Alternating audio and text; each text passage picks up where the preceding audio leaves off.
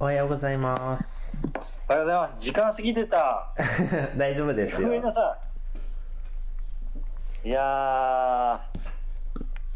あの、今日のテーマははい。デザイン経営ですけど、はい。そう、このお題が決まったのが、うん6時過ぎです。朝の、昨日のね。あ、昨日ですね。 そうそうそう。僕が見た、見たのがちょっと朝6時過ぎで、あ、本当だ。そうですね。やべえって思って、うんちょっとバーっとまとめたんですよ。まとめたっていうか、はい。ん何を喋ろうみたいになって、はい。ちょっとこう、バーっと書き出したうん。ですよね。だから、辻褄が合わない会話になるかもしれないけど、はい。ちょっと今今日はデザイン経営ではいやりましょ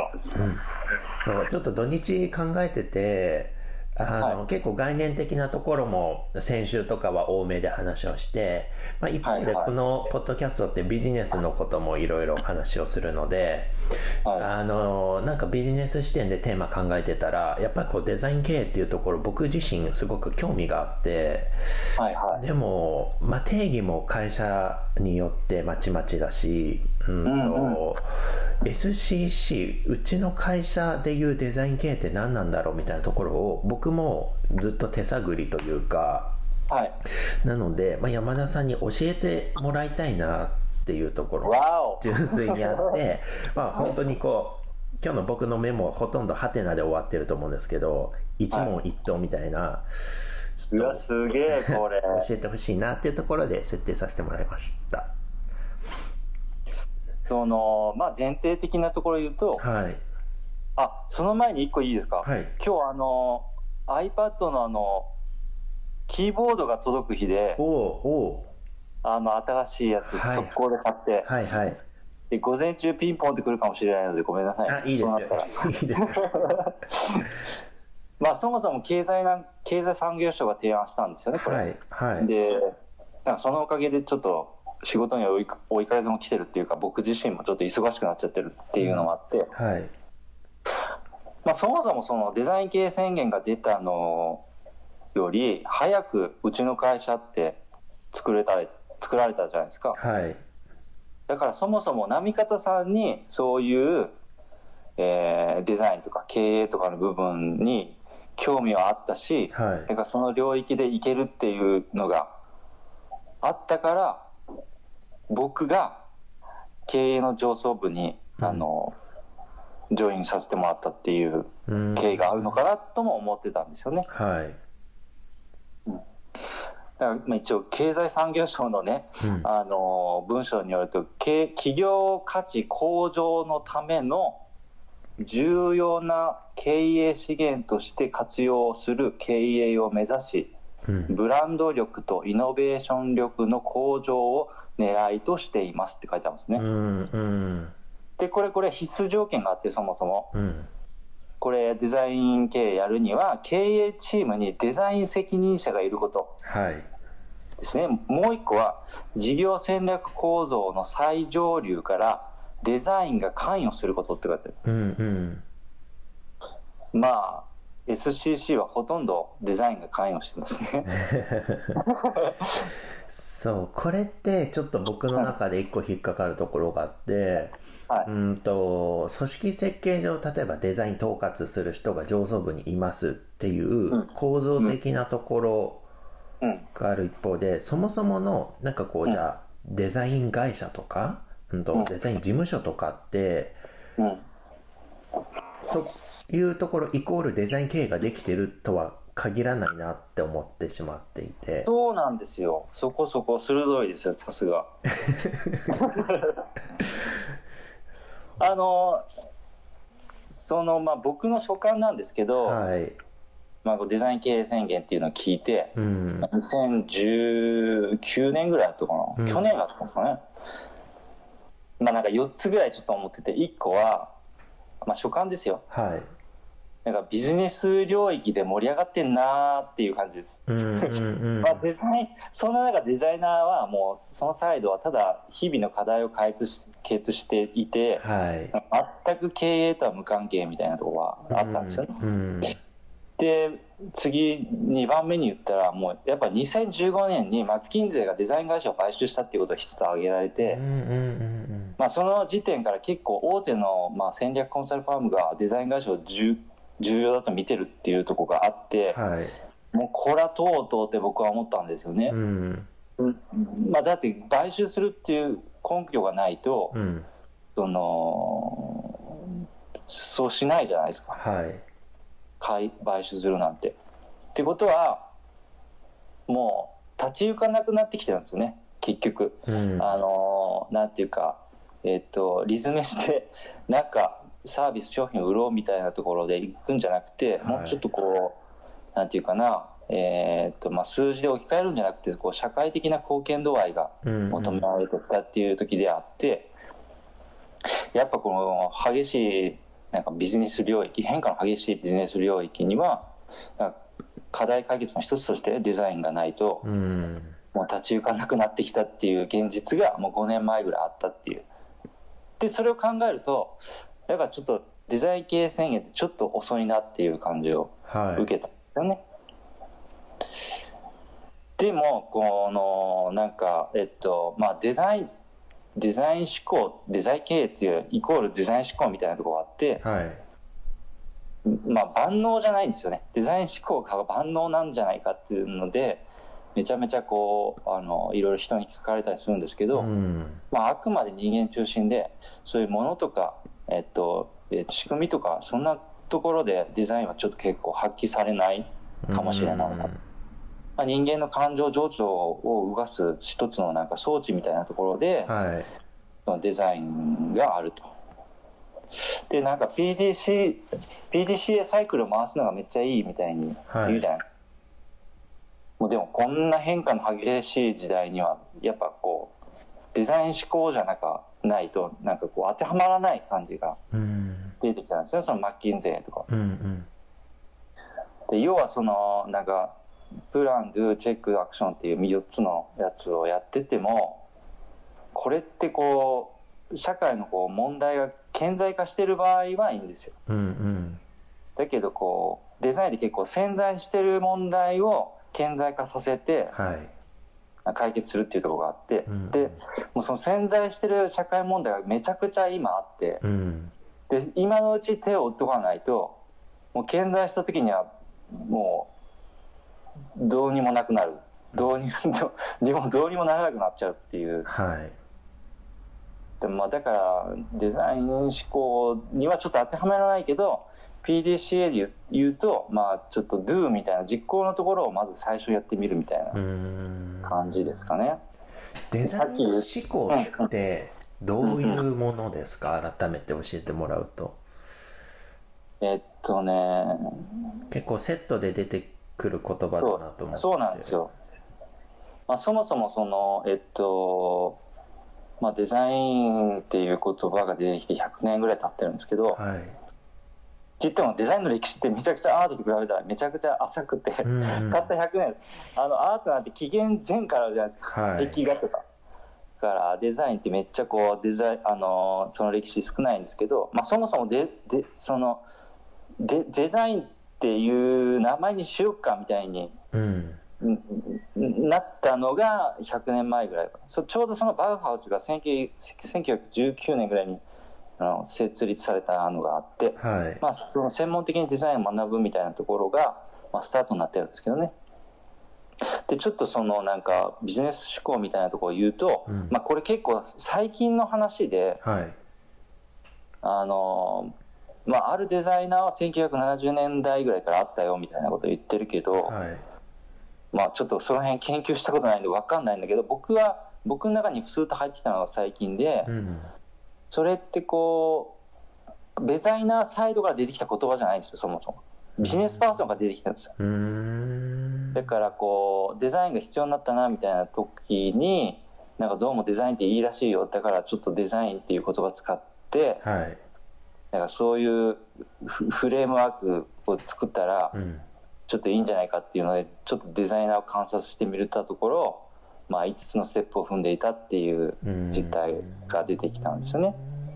でさっき言った通りなんか、えっと、ビジネスって顕在している問題の解決でデザインってはい潜在している問題の解決ってことうん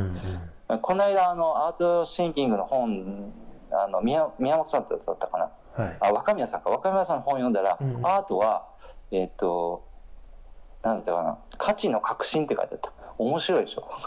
死の確信だから別の別もう全く別ビジネスとかデザインとか全く別物でアートはあるみたいに書いてあってうん結構面白かったなと思って、まあ、ちょっとは話がつれたんですけど、いちょっとなんか一個ねえっと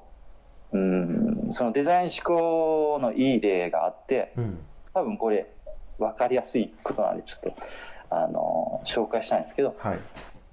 これねタクラムのね佐々木さんも紹介したやつでい面白かったんですけど、アメリカのヒューストン空港っていうのがあって、うんでまあ、そこではもうめっちゃクレームが来てたとはいどんなクレームかって言ったら飛行機降りた後うんその荷物の受け取り場があるじゃないですかあのなんていうの、はいターンテーブルみたいなとうこんろ、うんでちょとにかく荷物が遅いと自分の荷物がうんでまあコンサル会社は、まあ、その平均待ち時間を10分のやつをもう私たちが8分にしてみますっつっていしいろいろこう機械の云々システム云々やった結果うん8分したん8分にしたんですって、うんうんまあ、ちょっとこう分数は間違ってるかもしれないけどそれぐらいしまあじは20%ぐらい縮めたのかはいなででもここでクレームが減らなかったんですよねうんでここがデザイン思考のところちょっとここで介入するところでうんそもそもその問題の定義が間違ってるんですよね。うんうんあとはデザイン思考を順番に言うと、はまず共感観察っていう第一フェーズがあっいて、はい2番目に問題を定義するんであすね。3番目にアイデーションつってスケッチを書いてうんぬんするっていう。はで、4番目に、あのープロトタイプを作る。いうんうんうんで、5番目に、まあ、テストすると。うんまあ、じもうしやってみるっていうところですね。でその,、まあ、そのもん2番目の問題定義の時点が間違っててここは、この普通に考えるとこのどうやって時間を減らすかっていううんその荷物を受け取るまでのは普通考えるんだけどいうんでもデザイン会社が提案したのははい人のストレスをどうやってなくすかっていうはあはあはだからそのイライラしてる感情をどうやってイライラじゃなくするかっていうあはいことなんですよね。で、まあ、結果デザイン会社の提案にはなんかその飛行機から降りてうんターンテーブルまでその着くまでの距離をうんわざと遠くしてうんうんうん遠回りさせて荷物を受け取るとはいそうすると何が起きるかっていうことは人が歩いてると結構こう待ってるって感覚がないんですよねはいだからこう歩いててちょっと運動してるっていう感覚で着いたらうん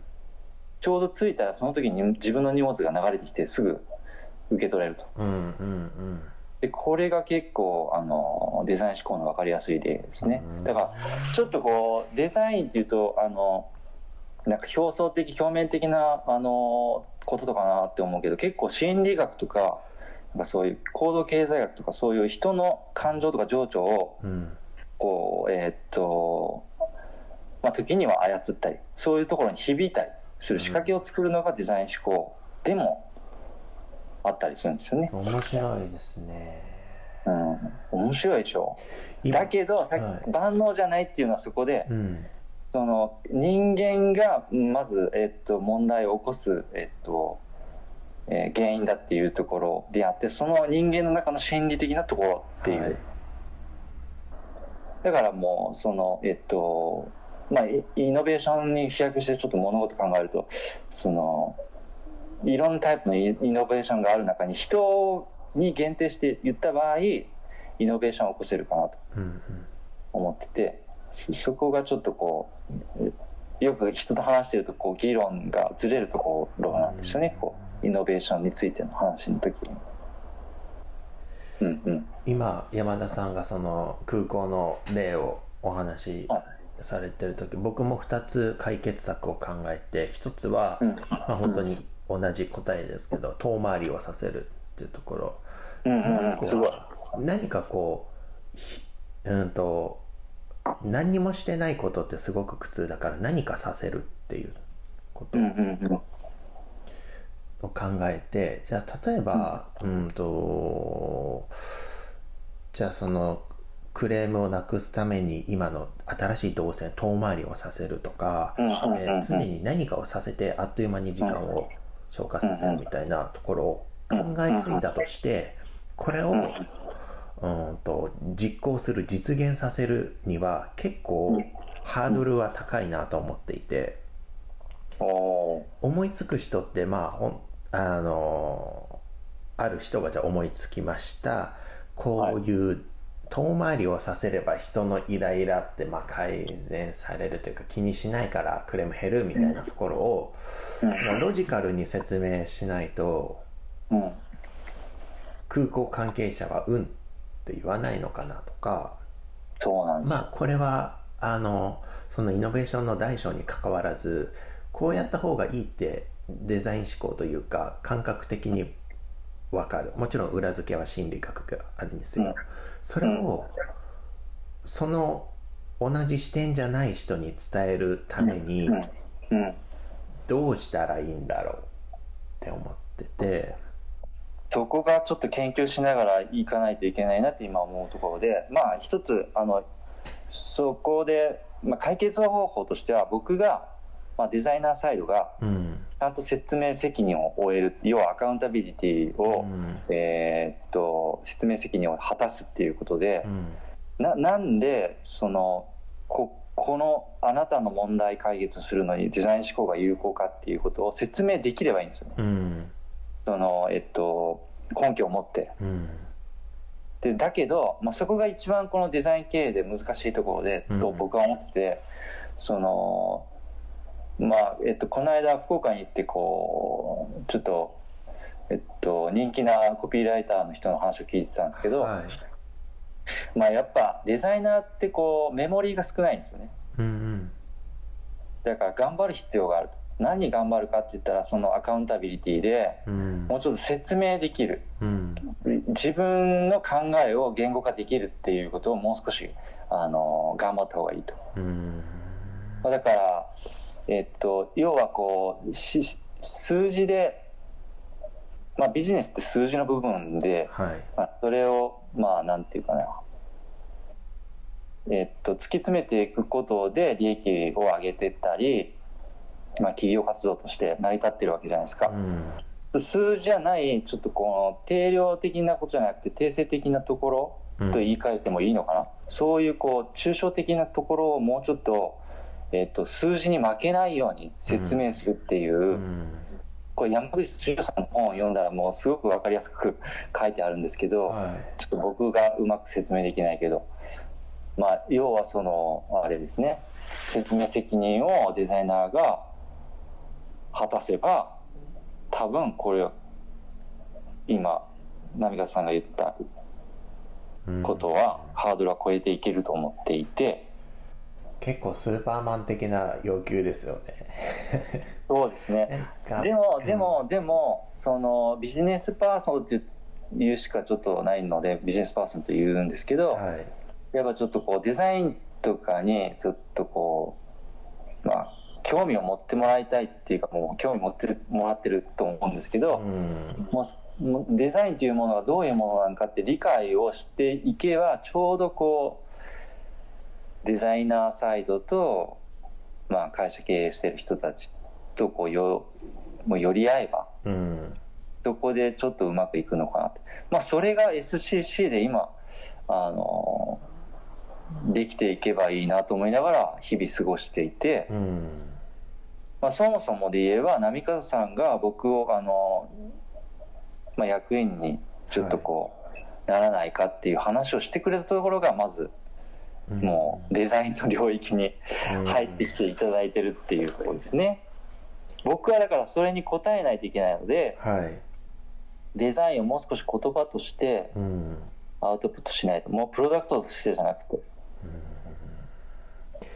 と思ってますね冒頭でそのデザイン経営を実際にやるためには例えばこう特別にクリエイティブとかデザインを推進する、えーうんなんとか室を設置するとか、まあ、役員にデザイナーデザイン思考の人を入れるとかはないんかそういうのもあってでもそれってあのー上がってきたデザイン思考的なこう解決策に対して無条件にうんということではなくてちゃんと,、うん、と論理の通った答えだからこそそのデザイン視点に対してうんっていうかなと思っていてうんじゃあそこを、えっとうんって言ってもらえるためにうんデザイン経営を推進する側としてなんかこう、まあ、今山田さんが言ったようにちゃんとアカウンタビリティ持ってみたいなところもうんうんとすごく納得はできるんですけどうんうんうんうん言っても本当発想法というかそんなに人ってスキルフルでいけるのかなみたい なですよもね、ちろんこのスキルを身につけるっていうところは分かるんだけれどもうんでもやっぱりいやそんなねゲームじゃないんだからみたいに思っちゃうところもあってで僕が少しメモで出したところがはいデザイン経営ができる人のキャリアってどんなキャリアなんだろうっていうところとあとまあそこに少し関連するときにううんんデザイン経営を推進する職業の人例えば CDO とかうんにつくために必要なキャリアとか視点って何なんだろうっていうところを知りたくていやーなんかすっげえ難しいなえっと言葉じゃ簡単じゃないデザイン経営って言うんですけどでもそれを分解した時にじゃあそれできる人のキャリアって何って思っててすげえ難しいなんかちょっと考える上で喋ると、うんそもそもデザイナーっていっぱいいるんですよはいそのプロダクトデザイナーからビジュアルデザイナーグラフィックデザイナーでスペースデザイナーとかみいっぱいいて、はいまあ、大体こうおーまあその、まあ、何かをデザインするっていうちょっとこうビジネスとはちょっとこう結びつかないうんところもありビジネスがあるからデザインできるっていうところもありちょっとこう、もう対極にアートっていうのがあってうんこう、えっと、内面もう問題が自分自身なんでうん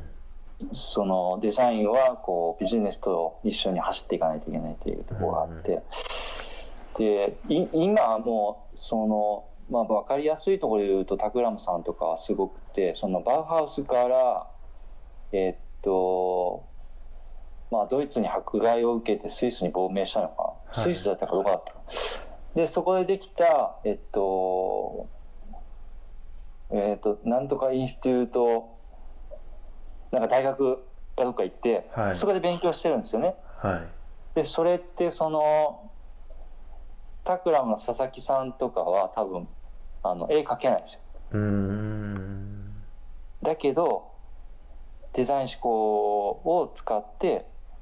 まあ、問題解決にだんだんやどんどんやってるっていうでそのデザイナーの中にも2種類いるっていう前提って言った,、は言うたらあの絵は描けないんだけどデザイン思考っていう、うんそのフレームワークを使って問題を解決する方と、はい実際プロダクトとか何かこうものを作って絵は描けるっていうはいどっちかというとこうえっとなんていうかなえーものが本当に作れる方かな自分の手でうん両方あるっていうところがあるんですよね。で僕の場合はものプロダクトプロダクトアウトしてきて、はいあのまあその自分の価値っていうものをちょっとお客さんに理解してもらってお金を払ってもらったっていうところがあって、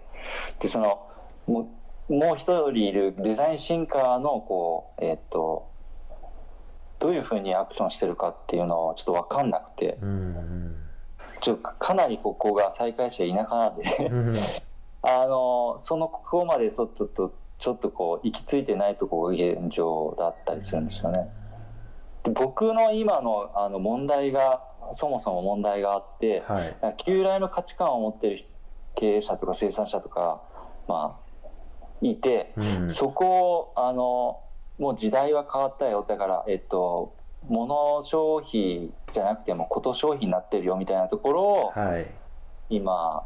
一生懸命やってるっていうか、うんうんでまあえっと、今はもうちょっとその第一線でやってるそのデザイン経営みたいなところの活動とはちょっと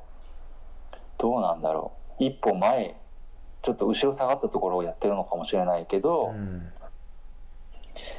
ちょっとそこまだ分かってないっていうか正直ですね。結構そのデザイン系ができる人の見極めというかその人のキャリア自体もいろいろこう分離していてそこにたどり着くまでもいろんなこう道があるってなってうんもう一個はうんうんとじゃあ会社でデザイン経営をしたいって思った時に、うんうんうんそういう人がいませんは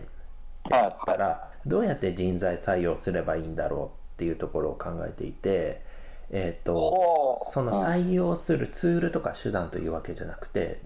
はいとどうやって候補者を判断するっていうとこうんうん例えば山田さんがじゃあデザイン経営をできる人材を、えーうん採用する採用担当者責任者になったとして、うんうん面接の時って何を聞いてどこを見ますか、すげえ難しい。すすそれはそうね、何を見て、うん、営業とか事務とかって、まあ、これまでのこう経験とか実績とかっていうところ、うんまあ、数字的なところでも判断できるしこれぐらいの売り上げを上げてましたとか何店舗からされてましたみたいな